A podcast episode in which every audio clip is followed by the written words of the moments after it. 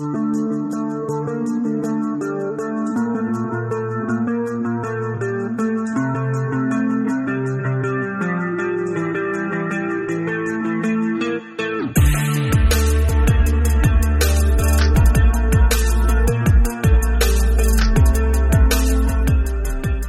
and welcome to the Voices of Freedom podcast. My name is Dennis Gill and I will be your host today. And if you are new to the podcast, welcome. I hope that you will find what we are doing here both informative and entertaining. At least that's what we're trying for anyway. Uh, I also uh, want to thank all those who are return uh, listeners. Uh, I thank you for your continued support of what we are doing. Uh, today's interview is with Vietnam veteran Joseph Saitta.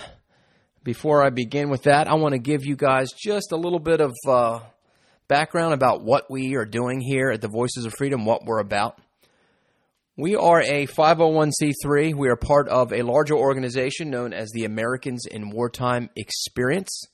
What we do here in the Voices of, or with the Voices of Freedom project is to record and preserve the stories of Americans in wartime. Now, those Americans can be both civilian, anybody who has a wartime story, for instance. Uh, we have interviewed Rosie the Riveters. Certainly, they were not in combat, but they definitely contributed to the war effort. We have interviewed USO dancers. We have interviewed witnesses to the attacks at 9 11. We have interviewed first responders to both the Pentagon and to the World Trade Center. We have also interviewed uh, many who have uh, eyewitness accounts to, to events such as Pearl Harbor.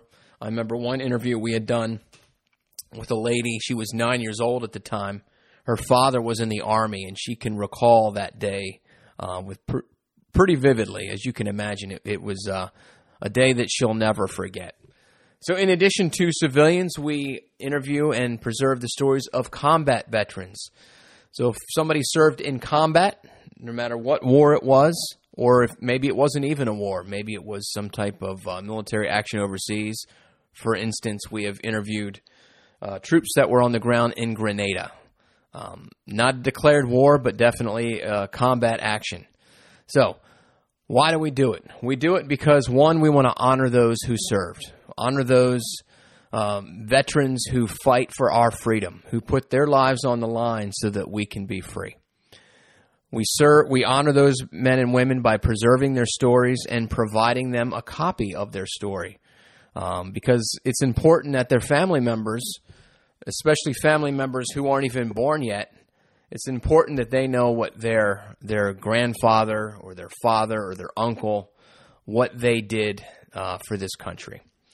And the other reason we do it is because it's important to preserve history. And we learn from history.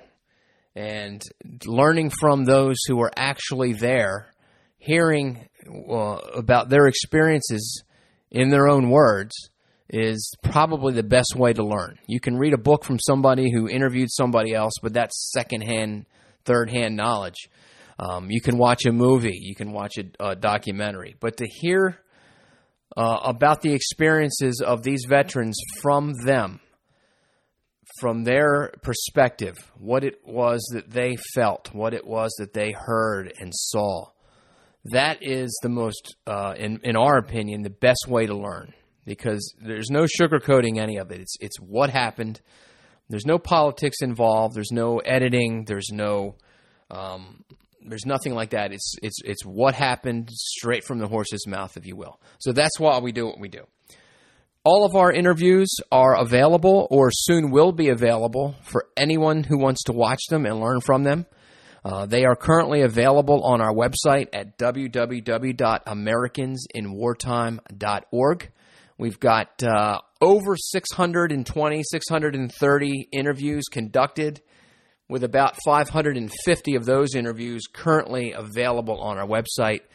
And we are adding more interviews as we do them all the time. So, not only can you watch our interviews on our website, you can also help support the project. Again, we are a 501c3. There is absolutely no cost to the veteran uh, for, for our services, but we do rely on donations. and it makes everything that we do possible. So you can make a donation uh, and find out more about what we do by going over to our website. Our interviews are also available on YouTube and Vimeo, as well as right here in a podcast form.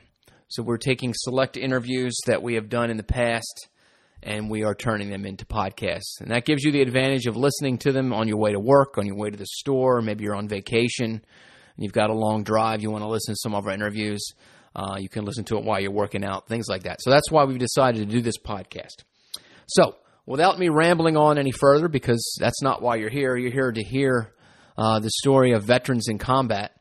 I want to introduce you to, introduce you to Joseph Saitta. He's a Vietnam veteran. Uh, Joseph, like many veterans in Vietnam, uh, found his way into the U.S. Army via the draft. It wasn't uh, it wasn't his original desire to go in the Army. Uncle Sam called him, uh, and he answered that call like many, many thousands did. Uh, his military occupational specialty was 91B, and that is known as an Army combat medic.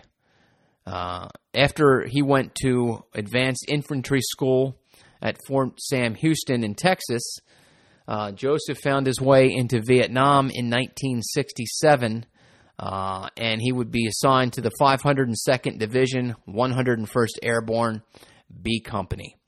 While he was there, he was known to the guys uh, in his platoon as Doc. Uh, when he was inside the wire, when he was outside the wire, meaning when he was out in the field, they referred to him as Band Aid. And they have a very good reason for doing that. Uh, the, the, the enemy would actually hear uh, people call Doc and uh, or or referred to as a medic, and they would uh, try to kill them. Obviously, it was advantageous for the enemy to kill the medic that uh, that would be there to treat the wounded. It would actually put uh, the enemy, in this case America, uh, at a disadvantage. So they didn't want to do that. They didn't want to get their their medic killed. So they referred to him as Band Aid. Um, Joseph's first experience in combat was to take care of a Vietnamese child that was wounded by an illumination round. Um, he goes on to say that as a medic, he was required to carry a 100 pound pack along with his rifle everywhere he went. And that 100 pound pack contained the medical supplies that he needed to, uh, to serve the wounded uh, that he would uh, be tasked with treating. Joseph was awarded the Silver Star for his actions uh, in South Vietnam, and uh, it was near Firebase Cherry in the uh, Shahan Valley in Vietnam, and I'm sure I'm not saying that correctly, but um, not important. What is important is that he he earned that Silver Star. Um, it was during a uh, a mortar attack uh, that he uh, spent seven hours uh, aiding and assisting wounded soldiers waiting for them to be evac on a helicopter. And it wasn't until later, till after all of this, that he wor- that he uh, that he discovered that he had actually been wounded himself when he had taken shrapnel from a mortar round. Uh, he goes on to say that uh, when he got out of the military and came home from Vietnam, as many Vietnam veterans, he didn't talk much about what happened. Um, he didn't want. Uh, he saw what people uh, how they reacted uh, when they found out that uh, that that somebody was over there fighting during Vietnam. And as you know, during that time period, uh, the service members were not treated well. So, so Joseph he didn't talk much about his service for many, many, many years. He also he does talk about in 1982 when he was present at the Vietnam Veterans Memorial at the dedication to it uh, to honor those veterans who served and gave the ultimate sacrifice for our country. Um, Joseph says that he and other Vietnam veterans will never allow service members to be forgotten again. And as I said earlier, one of the reasons we do what we do is to honor those veterans because we don't want them to ever be forgotten. Never again will uh, our country turn its back on its military. Those guys were out there doing a job. In the case of Joseph, he didn't volunteer to do the job. Uncle Sam drafted him. And he did that job, and he did it with honor, and he did it. Um, he did it so that we can all be free. So, without further ado, I give you the interview of Joseph Saitta. This is Greg Pass with the Americans in Wartime Museum. Today's date is March 29, 2015, and I'm conducting an interview with Joe Saitta in Woodbridge, Virginia at VFW 1503. Joe, would you please give us your full name, your date of birth, and where you were born? Sure. Joseph J. Saitta. Uh, my date of birth is 51847. I'm 67 years old, and I was born in Washington, D.C. And what war did you participate in? I was in the Vietnam War. And do you remember where you were when you found out that you would ultimately be involved in the conflict in Vietnam? Yes, I was in Washington, D.C. I was drafted. I was sent to uh, Fort Holabird, got on the bus, gave me some lunch. I thought I would be uh, going back home for dinner.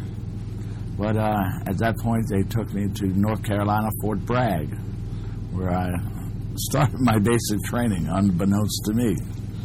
And uh, for the next eight weeks, uh, thereabouts, I participated in all the the functions, the good function the Army had to offer, uh, and including uh, crawling through the the muddy uh, uh, the muddy pits of the where they shot ammo, uh, shot rifles at you, and, uh, and shot uh, over your head. They shot uh, and crawled through the mud and simulated uh, wartime, as it were, and uh, participated in all the good basic training things and got in real good shape. And um, did you know your MOS at that time, or did No, I didn't have an MOS at that time. Uh, uh, they decided for me what my MOS would be, which would be a 91 Bravo. Now it was a 91 Bravo, and I said, "What is a 91 Bravo?" Well, all my guys, uh, they were all grunts. Uh, they were all infantry guys. And uh, 91 Bravo, what is a 91 Bravo? Well, you're going to be a medic. A medic. I'd never been a medic. I've never had any medical experience. Why are they choosing me as a medic? Well, I guess uh, when they did my first interview, decided that I was stupid enough to be that uh, uh, be a medic because we were pretty disposable. So I guess I was disposable. Uh, so I became a medic and uh, uh, then went to Fort Sam Houston where I did advanced military training, my advanced training, AIT, infantry training or what have you. And uh, from there, uh, you know, I got to go on a, a little R and R after I graduated medical training, uh, and I I studied pretty hard because there was really nothing to do in Fort Sam Houston but study and uh, go through PT, and uh, then they gave us a little time off, 30 days, and then the next thing I know, I was on a plane in, on Tiger Airlines going to uh, Orlando. No, excuse me. I'm sorry, Oakland, California. And then, and that was 1960, uh, 67, 68, in that time frame. And uh, I was in a hangar. They brought us to Oakland, and from Oakland, got, I believe, the Tiger Airlines took us on a, a plane. And the next thing I know, I was landed in Cam Ranh Bay. And I got off the, the plane, and it was beginning of the morning, dawn, and the sun was as bright as you could be, as just round and glowing gold. And it was, I got off the plane, and the heat hit me like crazy. It was like, bam, here I am. well, the next thing I know, uh, I'm assigned to my unit, which was 101st Airborne. Uh, and they put me on a bus, and I was next to a, a guy on the bus. He was a weatherman. I said, "You're a weatherman." I said, "That sounds like a good job. Can I go with you? I'll be your assistant." He said, uh, "No, I don't need an assistant." Next thing I know, um, as a medic, I'm assigned to the second of the 50 Deuced. Uh, Airborne, 101st Airborne. And uh, that night, I felt, where the heck am I? You know, and you know, it seems like in Vietnam they give you all kinds of different names. Well, you're a sergeant, you're a corporal, your your last, you're just your last name, and then my name was Doc. I had a new name. I was Doc, so I was a different person, actually. So it was like being almost like in a a movie. So you were a different actor, and and from there on, I was Doc, and and and my boys called me Band Aid because they didn't want the uh, the enemy to be calling me Doc. So they my my special name was Band Aid. So I was assigned to a unit, B Company, is Second Note Five O Deuce, and. Uh, I was, of course, uh, assigned to headquarters company because all medics are assigned to headquarters company.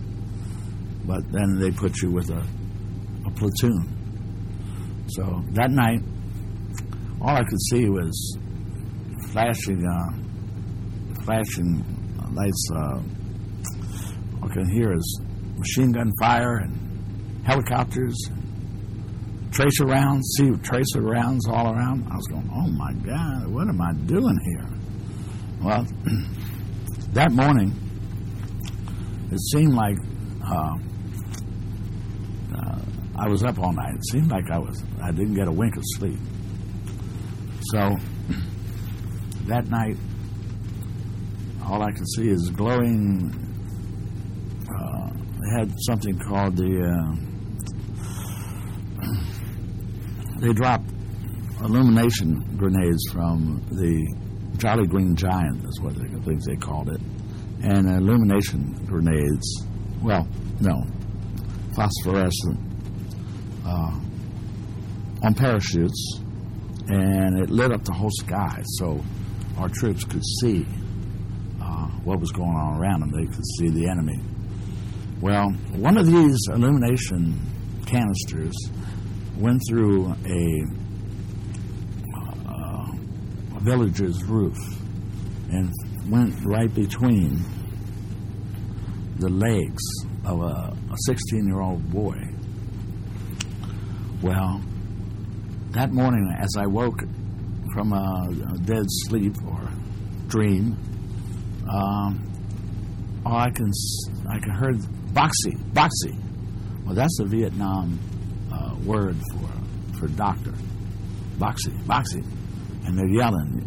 So I woke up and, and looked, and the, on the on a door they had this child, sixteen year old child, and his leg was split open from his his thigh. All his thigh was split open, wide open, burnt from this illumination round that fell and burnt his and, and cut his inner thigh. Well, you know, I have never worked I worked on anybody, you know, wounded. I mean, I, I was in San Antonio at the medical center, and we practiced a lot of stuff. But all of a sudden, I could see the book coming back to me in, in, in vivid, vivid light. It was like pages turning out one after another. So I hooked up IVs and put uh, medication on the legs and wrapped him up so good, and uh, proceeded to try to evacuate this child, and went on to uh, Route One, and and tried to stop anybody I could stop so we could get get this kid evacuated. Well, at that point, nobody wanted to evacuate this child, and we had, and I was brand new, believe me, brand new, just uh, as raw as you can be. So I had a M16, and I stopped a big old bus, had everybody get off that bus, and put that kid on that bus, and told the driver to take him to the hospital. Whether you understood me or not, I'm sure they did because the kid was wounded in bad shape. But I had IVs in him, and and and treated him. And uh, that was my first experience as a combat medic, treating somebody else that wasn't my own. And uh, it was kind of interesting that I survived that and and said, well, okay, I guess I do okay. And then that that morning, I was assigned to my really assigned to my platoon, and uh, from there on, we started uh, guarding bridges, and then after that, we were started humping the boonies, as they say.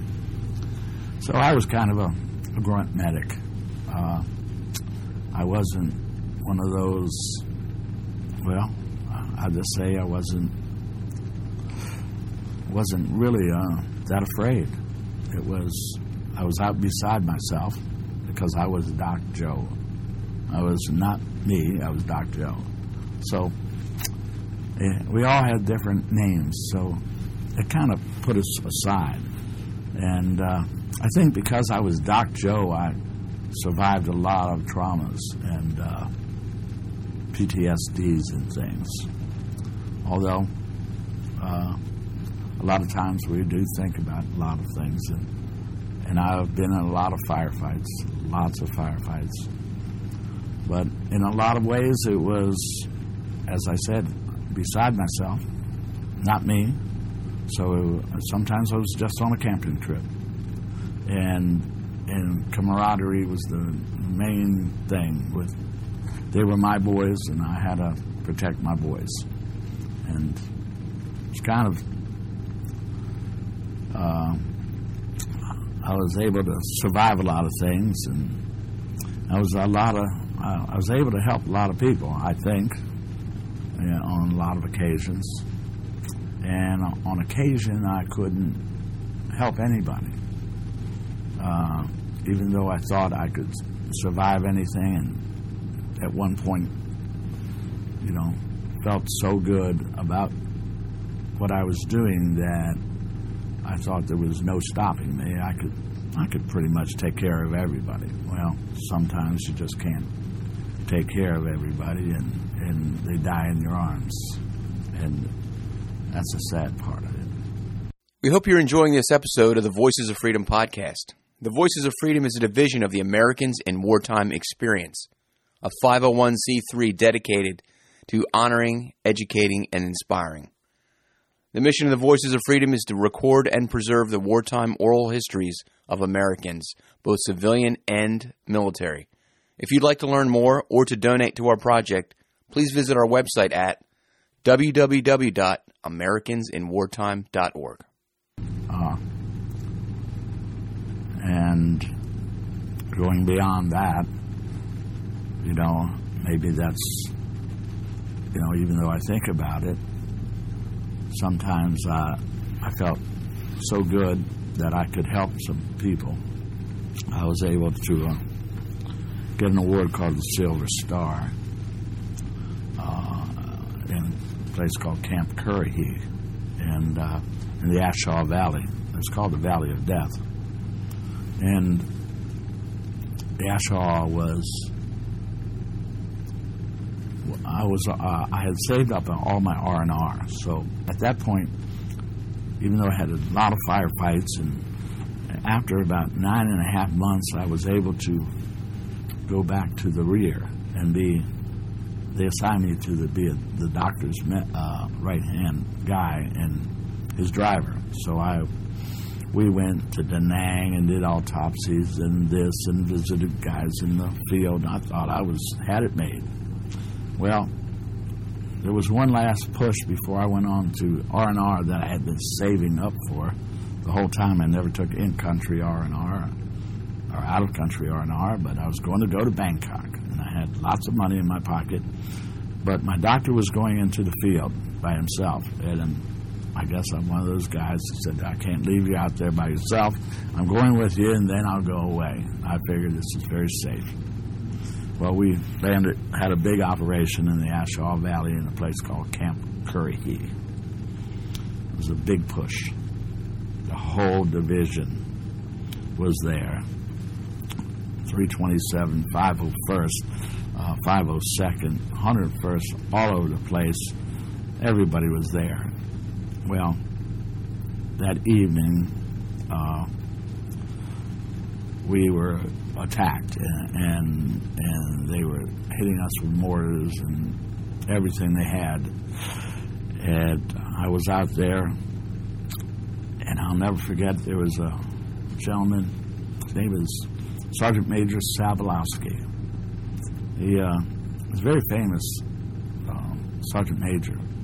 Survived uh, Vietnam in a lot of ways. If anybody looks him up, Sa- Sergeant Sabalowski, Sergeant Major Sabalowski was a big time guy. Uh, Navy Cross, uh, almost a Medal of Honor. Anyway, we got hit, and uh, I grabbed my medical bag and started running out and bringing back guys back to our medical tent, which I built that that morning and afternoon, and started bringing guys back. And Sergeant Sabalowski, Sergeant Major Sabalowski, was directing guys without a helmet, just saying, "Go troops, good job." So, anyway, uh, you know, in Vietnam we have something that we know. Every Vietnam veteran knows. They know incoming, what is called incoming. And everybody knows the sound of incoming. Well, I knew the sound of incoming. And as I heard incoming, I knew the sound of it. I knew the whistle. But God told me, and I do know God told me, to dive. Well, there's a certain kill zone when a mortar hits. And if you're in that kill zone, you're dead. God told me to dive. And I dove under the kill zone. Well, I was a little bit freaked. Some people around me got wounded. And uh, I was grabbing guys, more guys, and bringing them back. Well, adrenaline was my my friend at that point. And as I grabbed guys and brought them to the tent, we we went on through the night, seven, eight, nine hours, bringing bodies. And it, it's a shame.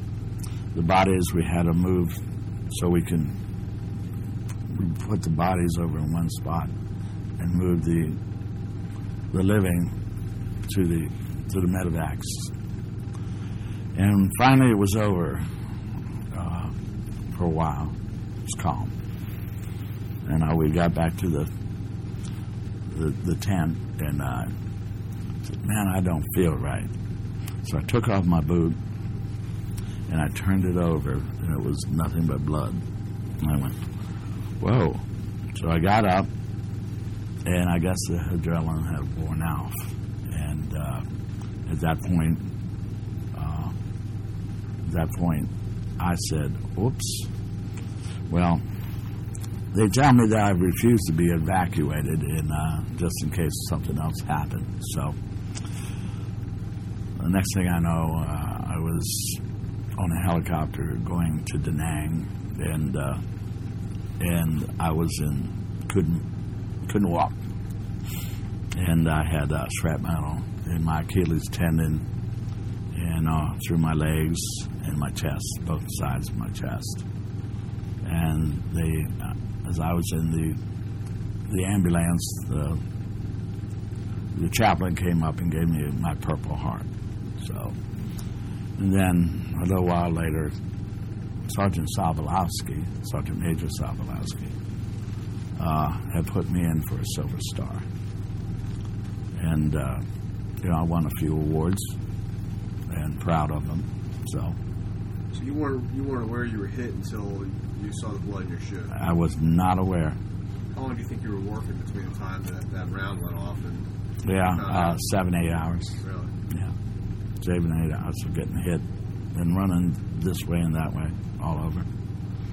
Yeah, had no idea, and was not tired. Was not tired until I sat down. And I sat down. And it was, whoa. And I said, okay, give me. Uh, and I said, uh, give me a little codeine.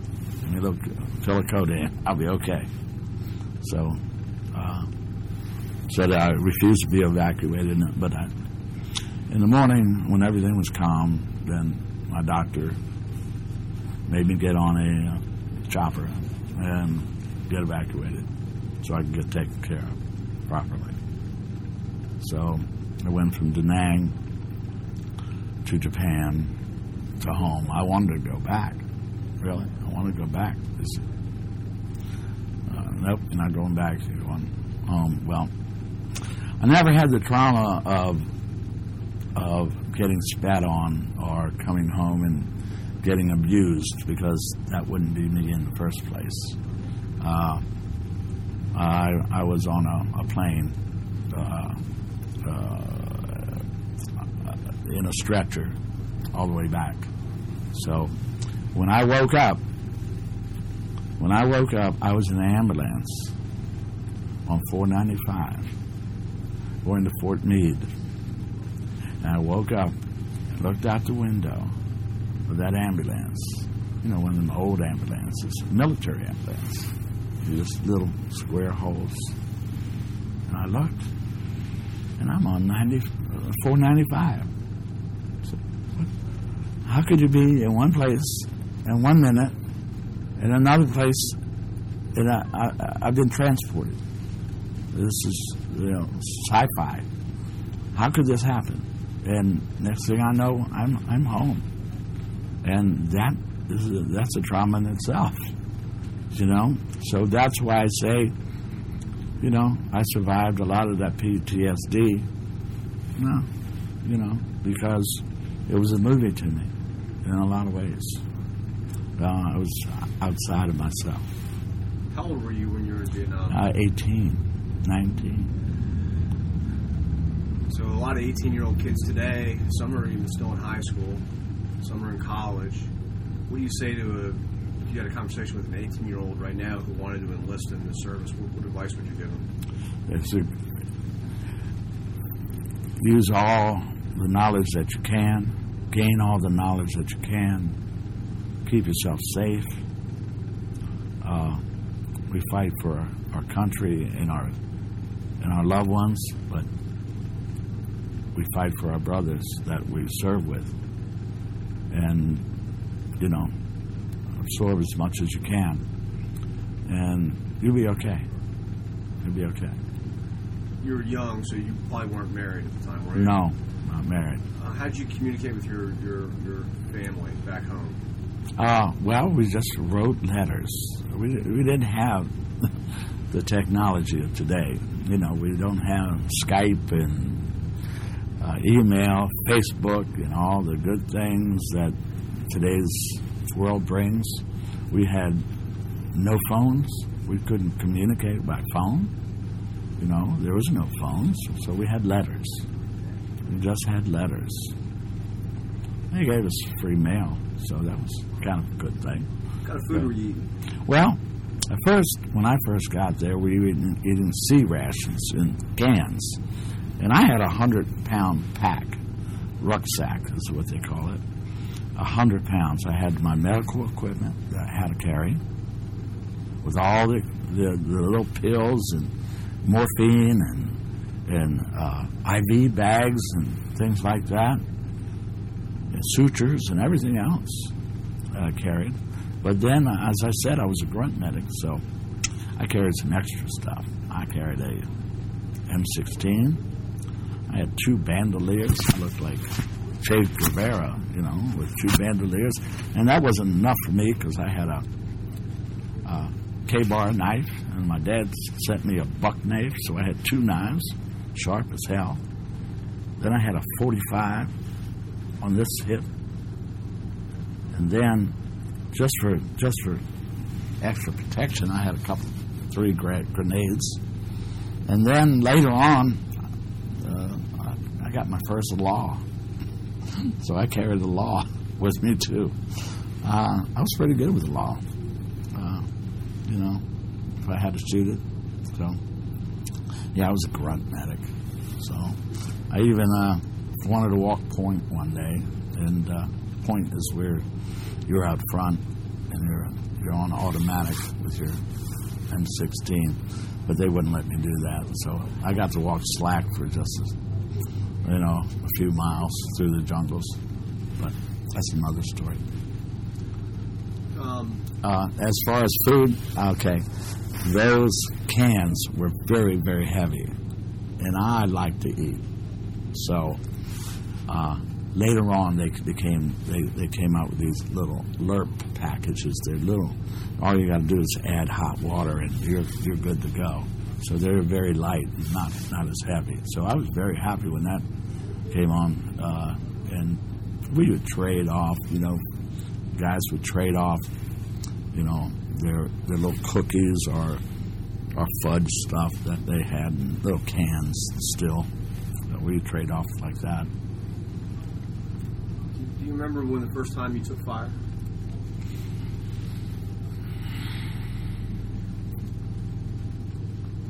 Let's see. First time I took fire. Well, uh, took fire a lot. Well, my first time out in the in in the jungles after we we were guarding bridges at first, you know, for the first month or so it seemed, and then we were, we started humping the boonies, and then then we got in a, a few firefights. One time I had a uh, a dog that was walking walking uh, point with us, uh, and we got in the hell of an ambush. Well, that actually I'm going past myself. That was another time. The first time I uh, really took some fire, we were humping the boonies, and then we got in a big firefight. Well, I was a medic, and one of my boys got hit. So I had a squad that was supposed to surround me as I work, worked on a guy. And uh, as I was working on him, my guys took off in, in chase of, of, of, of the enemy where, where the where the firepower was coming from. Well, I I had been working on my guy, and all of a sudden bullets started raining down on us, and I covered him with my body, and I received an Army commendation with a valor device on that. But I can remember the bullets singeing my hair on my arms on both sides. Uh, and I grabbed my 45 and I shot a couple rounds at there. And then that was my first experience there with the firefight. Remember what was going through your head? No, I don't remember what was going through my head. It wasn't. It wasn't fear. It wasn't fear, and I don't know why. It was to take care of this guy, and uh, that's what was going through my head. What was going through my head was this: How do I fix this guy? What What do I got to do now? So we got to get him out of here. How do we get him out of here? And at that point, again, the book started going through my mind. Just, just everything came back. And now I had never built anything I don't think in my life other than, you know, sandbags. Uh, and I started chopping down uh, uh, big limbs and, and making out of a poncho a something I could carry this guy with. And we got him out of there and on this stretcher that I improvised. And I have no idea how I did that. I have no idea to this day what happened and how I did that, but I did it. And and I had IVs in him, and that's and got him out of the jungle onto a helicopter. And there again, there you go. Uh, felt like a million bucks that I did something outside of myself. That I wasn't, I wasn't that person, but I was. You know, so at that point, uh, they gave me a medal. How do you think your wartime experience affected your life? Mm, I was blessed. I was blessed a lot of ways. I'm a, I'm kind of a back, back of the corner guy. Don't brag. Don't tell anybody nothing. It's probably you. I'm telling now. It's more than I've told people in 30 years, uh, unless they're very close friends. How, how do I, that see, I have to go back to the PTSD. I know a lot of my friends didn't do well with, with it, and they live every day of their lives. My attitude is it was a moment in my life. It wasn't my life. So I went there. I woke up on, on 495 and I was a different person. I was back to where I was with my friends. Came to see me in the hospital and and, and I said, well, you know, we move on because nobody. I mean, first of all, back then nobody wanted to be associated with a, a guy who was from Vietnam, so we didn't talk about it. We were different people. So I guess I continued with that thought, and I wasn't there.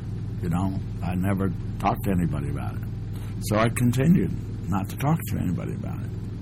Uh, I didn't discuss anything. That's why nobody discusses anything when they're from Vietnam most of the time because we have the saying it don't mean nothing. And that's where the saying comes from. Nobody will understand. Nobody. Uh, unless you've been there. So that's kind of where my head was when I came back, and we just moved on with our lives. Well, I moved on with my life because I was alive, and uh, you know, hell, I was so alive that uh, I just enjoyed the hell of myself as, as fast as hard as I could. So I said, "Well, I got out." So now I do. I went on. During the ceremony about an hour ago, the gentleman speaking made a comment about how the Vietnam veterans weren't welcomed home, and that a lot of Vietnam veterans have made it their mission to welcome home returning soldiers. And since the Gulf War, I think that's played true. Do you have any thoughts on that? Yes. Uh, we had some ceremonies when the wall, Vietnam Veterans Wall, was was commensurated. Uh, I was there at that those points. We had a parade, you know, and that was pretty cool. It was a, it was a, a freeing experience, you know, that we were finally welcomed back as as as as soldiers who did our part. Uh, and yes, we will never let that happen to soldiers again. There's no spitting on on soldiers for being baby killers and things like that. I did not experience that, nor would I have. And that seems to be the realm of everybody that comes back, or a lot of soldiers that came back from Vietnam. You know, we were spit on. Well, I just can't. I, see, I can't comprehend that because that didn't happen to me, nor I wouldn't allow that to happen to me. Uh, so you got to be in the wrong place at the wrong time. I don't think that happened to everybody. I don't. I do not believe that uh, because there were times uh, that, and I was from Washington D.C., where there were a lot of protests going on, and I, I never saw any of that. Never. So.